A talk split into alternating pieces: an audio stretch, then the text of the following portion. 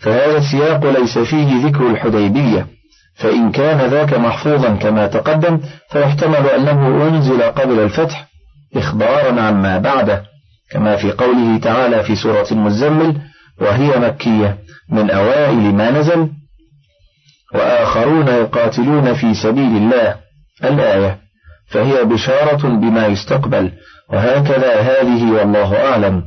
وقوله تعالى وكلا وعد الله الحسنى يعني المنفقين قبل الفتح وبعده. كلهم لهم ثواب على ما عملوا وإن كان بينهم تفاوت في تفاضل الجزاء. كما قال تعالى لا يستوي القاعدون من المؤمنين غير أولي الضرر والمجاهدون في سبيل الله بأموالهم وأنفسهم. فضل الله المجاهدين بأموالهم وأنفسهم على القاعدين درجة. وكلا وعد الله الحسنى وفضل الله المجاهدين على القاعدين أجرا عظيما. وهكذا الحديث الذي في الصحيح.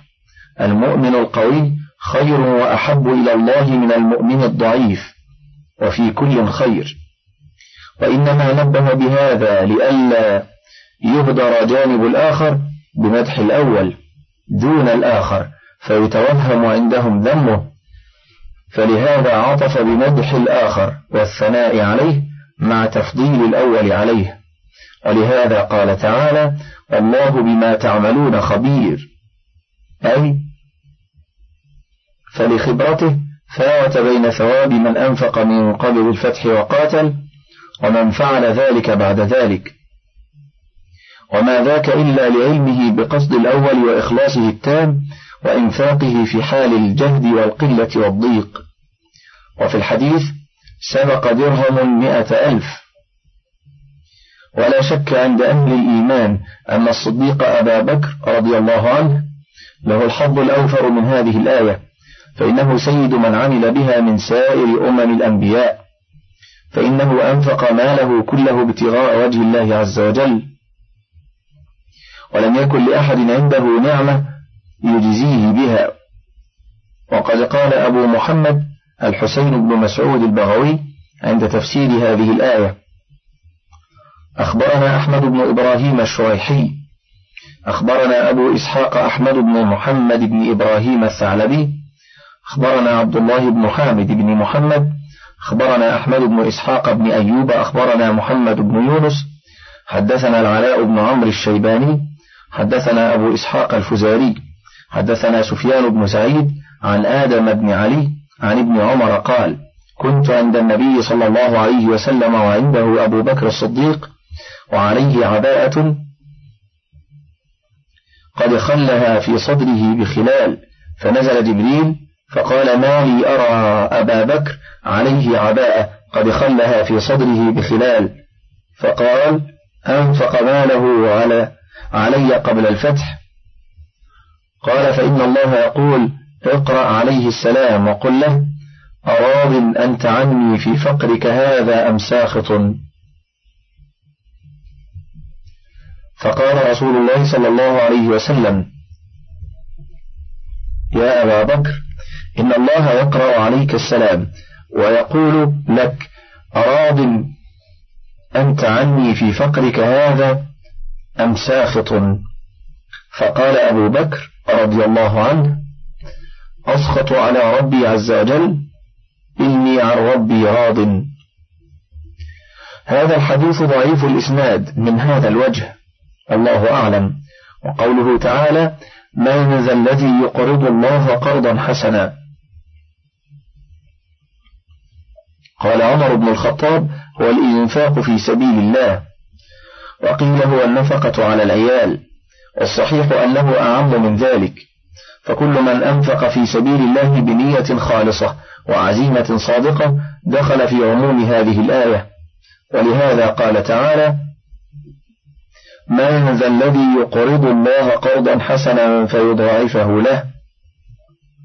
كما قال في الآية الأخرى أضعافا كثيرة وله أجر كريم. أي جزاء جميل ورزق باهر وهو الجنة يوم القيامة. قال ابن أبي حاتم حدثنا الحسن بن عرفة حدثنا خلف بن خليفة عن حميد الأعرج عن عبد الله بن الحارث عن عبد الله بن مسعود قال لما نزلت هذه الآية من ذا الذي يقرض الله قرضا حسنا فيضاعفه له؟ قال أبو الدحداح الأنصاري يا رسول الله وإن الله لا يريد منا القرض قال نعم يا أبا الدحداح. قال أرني يدك يا رسول الله. قال فناوله يده. قال فإني قد أقرضت ربي حائطي وله حائط فيه ستمائة نخلة وأم الدحداح فيه وعيالها. قال فجاء أبو الدحداح فناداها. يا أم الدحداح قالت لبيك. قال اخرجي فقد أقرضته ربي عز وجل. وفي رواية أنها قالت له ربح بيعك يا أبا الدحداح. ونقلت منه متاعها وصبيانها. وإن رسول الله صلى الله عليه وسلم قال كم من عذق رداح في الجنة لأبي الدحداح. وفي لفظ رب نخلة مدلاه عروقها در وياقوت لأبي الدحداح في الجنة. يوم ترى المؤمنين والمؤمنات يسعى نورهم بين أيديهم وبأيمانهم. بشراكم اليوم جنات تجري من تحتها الأنهار خالدين فيها. ذلك هو الفوز العظيم. يوم يقول المنافقون والمنافقات للذين آمنوا انظرونا نقتبس من نوركم قيل ارجعوا وراءكم فالتمسوا نورا. فضرب بينهم بسور له باب باطنه فيه الرحمة وظاهره وظاهره من قبله العذاب.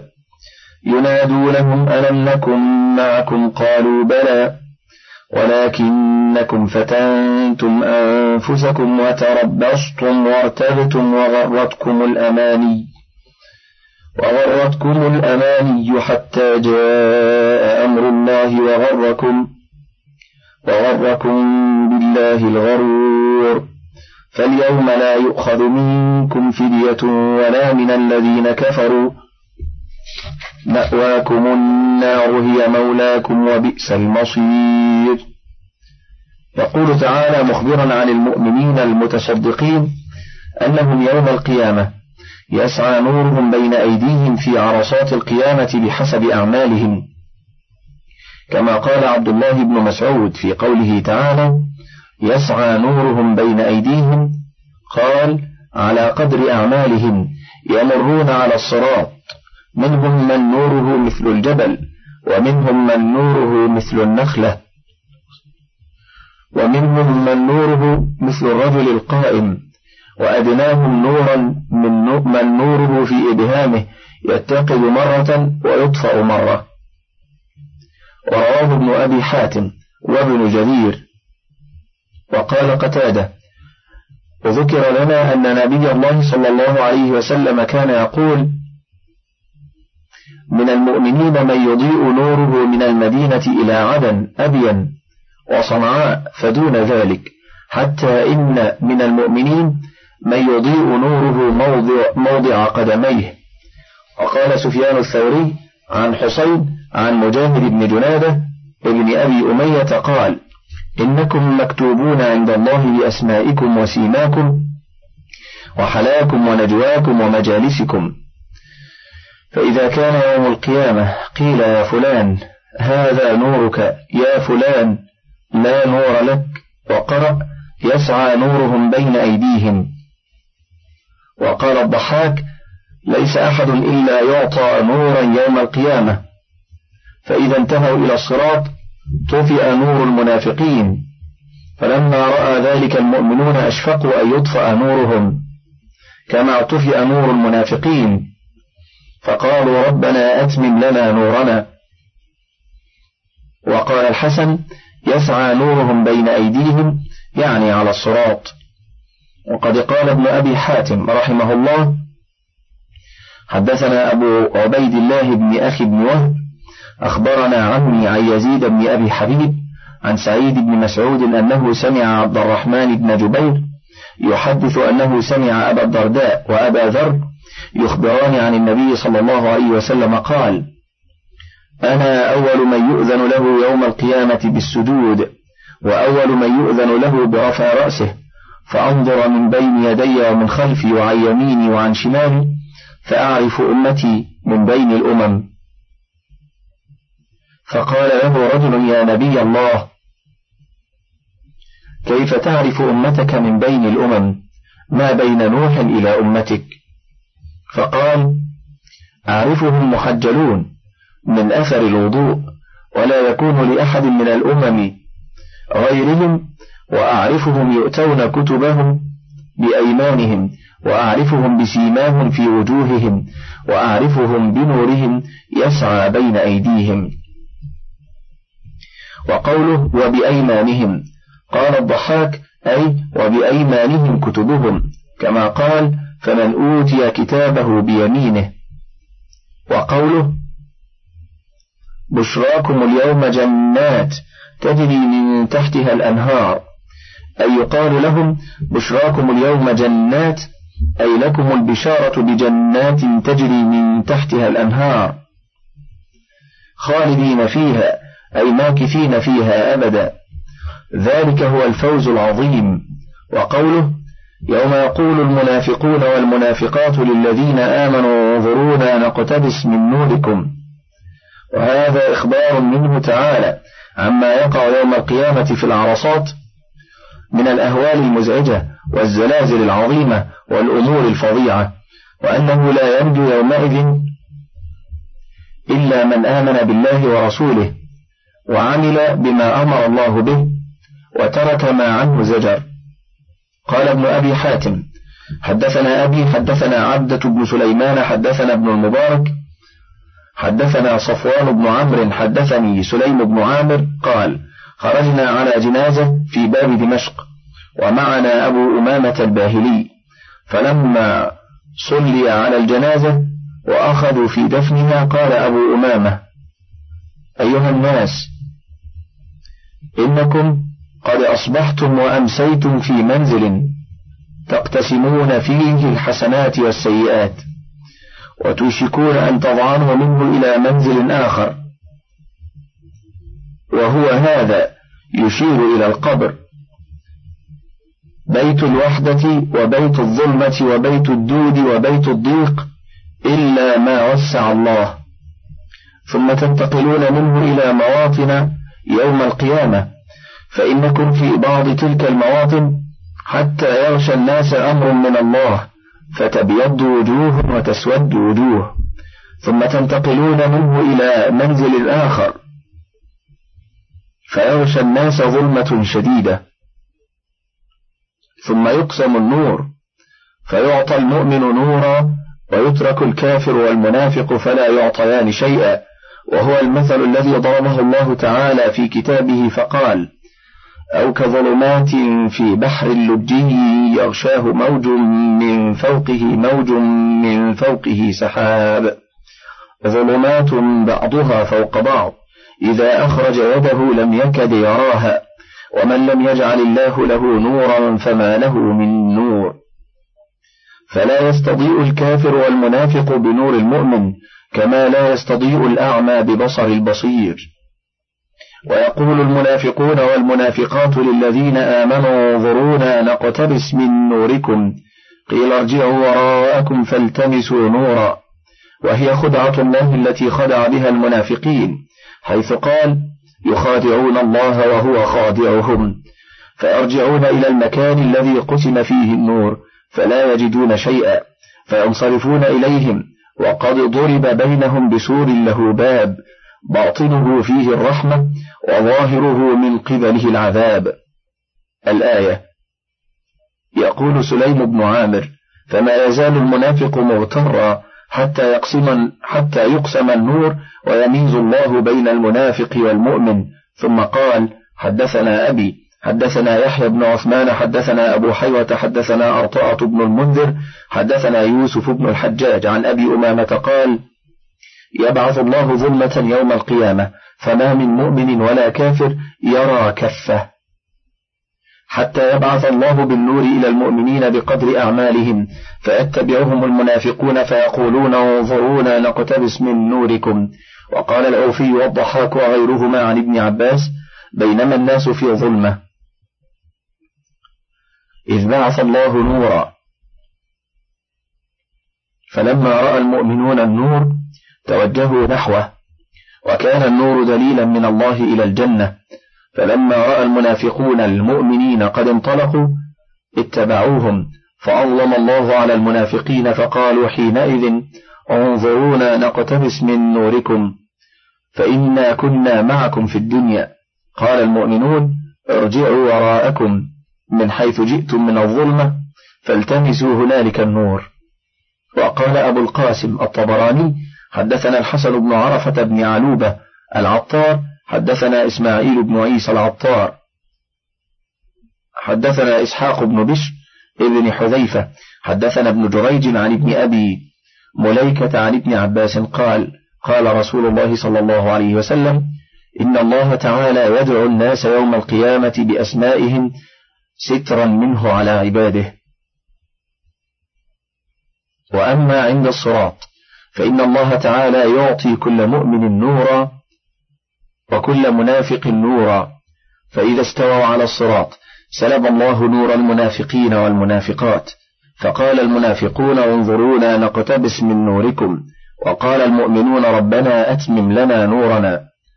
فلا يذكر عند ذلك أحد أحدا وقوله تعالى فضرب بينهم بسور له باب باطنه فيه الرحمة وظاهره من قبله العذاب. قال الحسن وقتادة هو حائط بين الجنة والنار. وقال عبد الرحمن بن زيد بن أسلم هو الذي قال الله تعالى وبينهما حجاب. وهكذا روي عن مجاهد رحمه الله وغير واحد وهو الصحيح. باطنه فيه الرحمة أي الجنة وما فيها. وظاهره من قبله العذاب أي النار. قاله قتادة وابن زيد وغيرهما.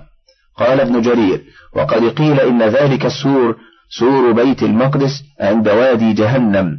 ثم قال حدثنا ابن البرقي حدثنا عمرو بن أبي سلمة عن سعيد بن عطية بن قيس عن أبي العوام مؤذن بيت المقدس. قال سمعت عبد الله بن عمرو يقول إن السور الذي ذكره الله في القرآن فضرب بينهم بسور له باب باطنه فيه الرحمة وظاهره من قبله العذاب هو السور الشرقي باطنه المسجد وما يليه وظاهره وادي جهنم.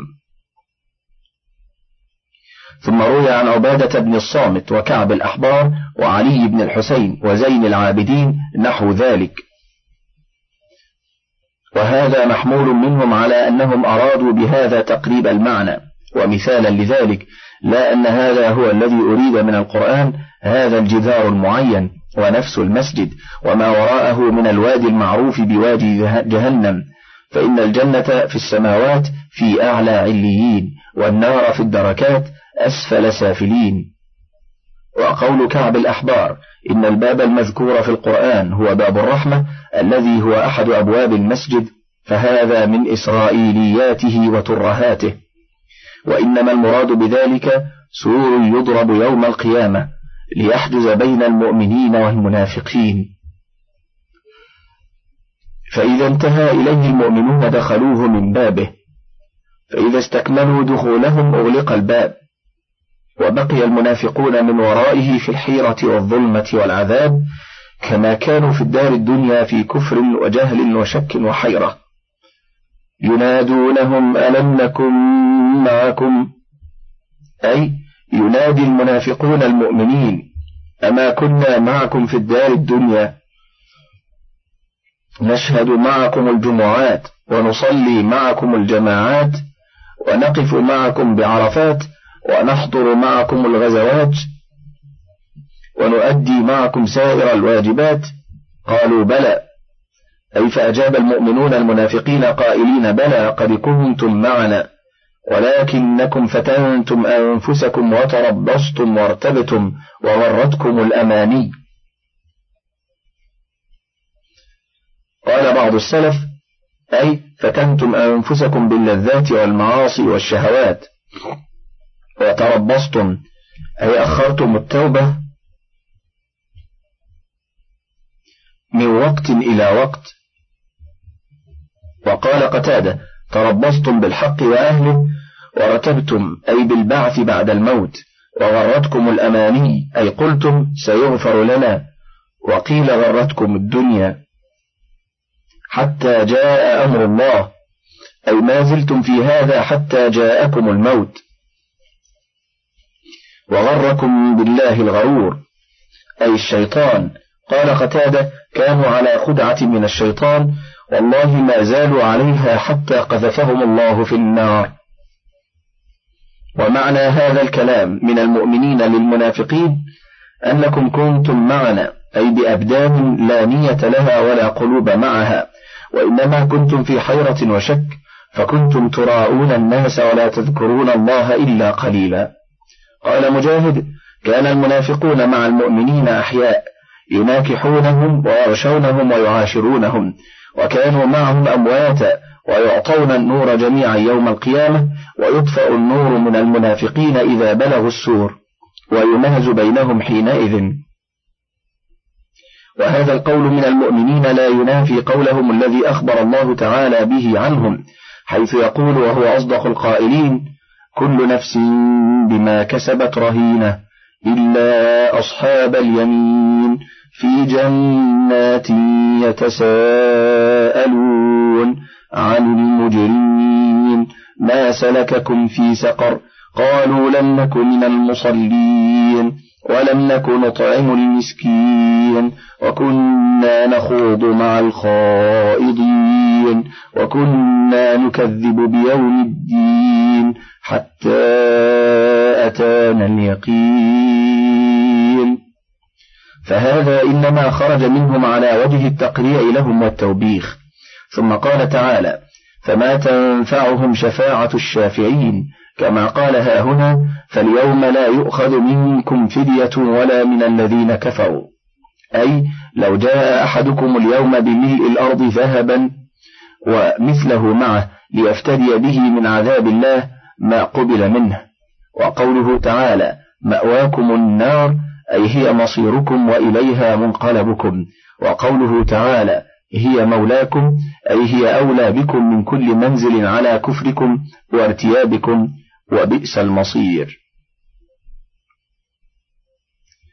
ألم يأن للذين آمنوا أن تخشع قلوبهم لذكر الله وما نزل من الحق ولا يكونوا ولا يكونوا كالذين أوتوا الكتاب من قبل فطال عليهم الأمد فقست قلوبهم فقست قلوبهم وكثير منهم فاسقون. اعلموا أن الله يحيي الأرض بعد موتها. قد بينا لكم الآيات لعلكم تعقلون. يقول تعالى أما آن للمؤمنين أن تخشع قلوبهم لذكر الله؟ أي تلين عند الذكر والموعظة وسماع القرآن فتفهمه وتنقاد له وتسمع له وتطيعه. قال عبد الله بن المبارك حدثنا صالح المري عن قتادة عن ابن عباس أنه قال إن الله استبطأ قلوب المؤمنين فعاتبهم على رأس ثلاث عشرة من نزول القرآن. فقال ألم يأن للذين آمنوا أن تخشع قلوبهم لذكر الله؟ الآية. رواه ابن أبي حاتم عن الحسن بن محمد بن الصباح عن حسين المروزي عن ابن المبارك به. ثم قال هو ومسلم. حدثنا يونس بن عبد الأعلى أخبرنا ابن وهب أخبرني عمرو بن الحارث عن سعيد بن هلال يعني الليثي عن عون بن عبد الله عن أبيه عن ابن مسعود رضي الله عنه قال ما كان بين إسلامنا وبين أن عاتبنا الله بهذه الآية. ألم يأن للذين آمنوا أن تخشع قلوبهم لذكر الله؟ الآية إلا أربع سنين. كذا رواه مسلم في آخر الكتاب. وأخرجه النسائي عند تفسير هذه الآية عن هارون بن سعيد الإيالي عن ابن وهب به. وقد رواه ابن ماجة من حديث موسى بن يعقوب الزمعي عن أبي حازم عن عامر بن عبد الله بن الزبير عن أبيه مثله فجعله من مسند بن الزبير. لكن رواه البزار في مسنده من طريق موسى بن يعقوب عن أبي حازم عن عامر عن ابن الزبير عن ابن مسعود فذكره. وقال سفيان الثوري عن المسعودي عن القاسم قال مل أصحاب رسول الله صلى الله عليه وسلم ملة فقالوا حدثنا يا رسول الله. فأنزل الله تعالى نحن نقص عليك أحسن القصص. قال ثم ملوا ملة. فقالوا حدثنا يا رسول الله. فأنزل الله تعالى الله نزل أحسن الحديث. ثم ملوا ملة فقالوا حدثنا يا رسول الله. فأنزل الله تعالى ألم يأن للذين آمنوا أن تخشع قلوبهم لذكر الله؟ وقال قتادة ألم يأن للذين آمنوا أن تخشع قلوبهم لذكر الله؟ ذكر لنا أن شداد بن أوس كان يروي عن رسول الله صلى الله عليه وسلم قال إن أول ما يرفع من الناس الخشوع. وقوله تعالى ولا يكونوا كالذين أوتوا الكتاب من قبل فطال عليهم الأمد فقست قلوبهم. نهى الله تعالى المؤمنين أن يتشبهوا بالذين حملوا الكتاب من قبلهم من اليهود والنصارى. لما تطاول عليهم الأمد بدلوا كتاب الله الذي بأيديهم واشتروا به ثمنا قليلا ونبذوه وراء ظهورهم وأقبلوا على الآراء المختلفة والأقوال المؤتفكة. وقلدوا الرجال في دين الله واتخذوا أحبارهم ورهبانهم أربابا من دون الله. فعند ذلك قست قلوبهم فلا يقبلون موعظة ولا تلين قلوبهم بوعد ولا وعيد.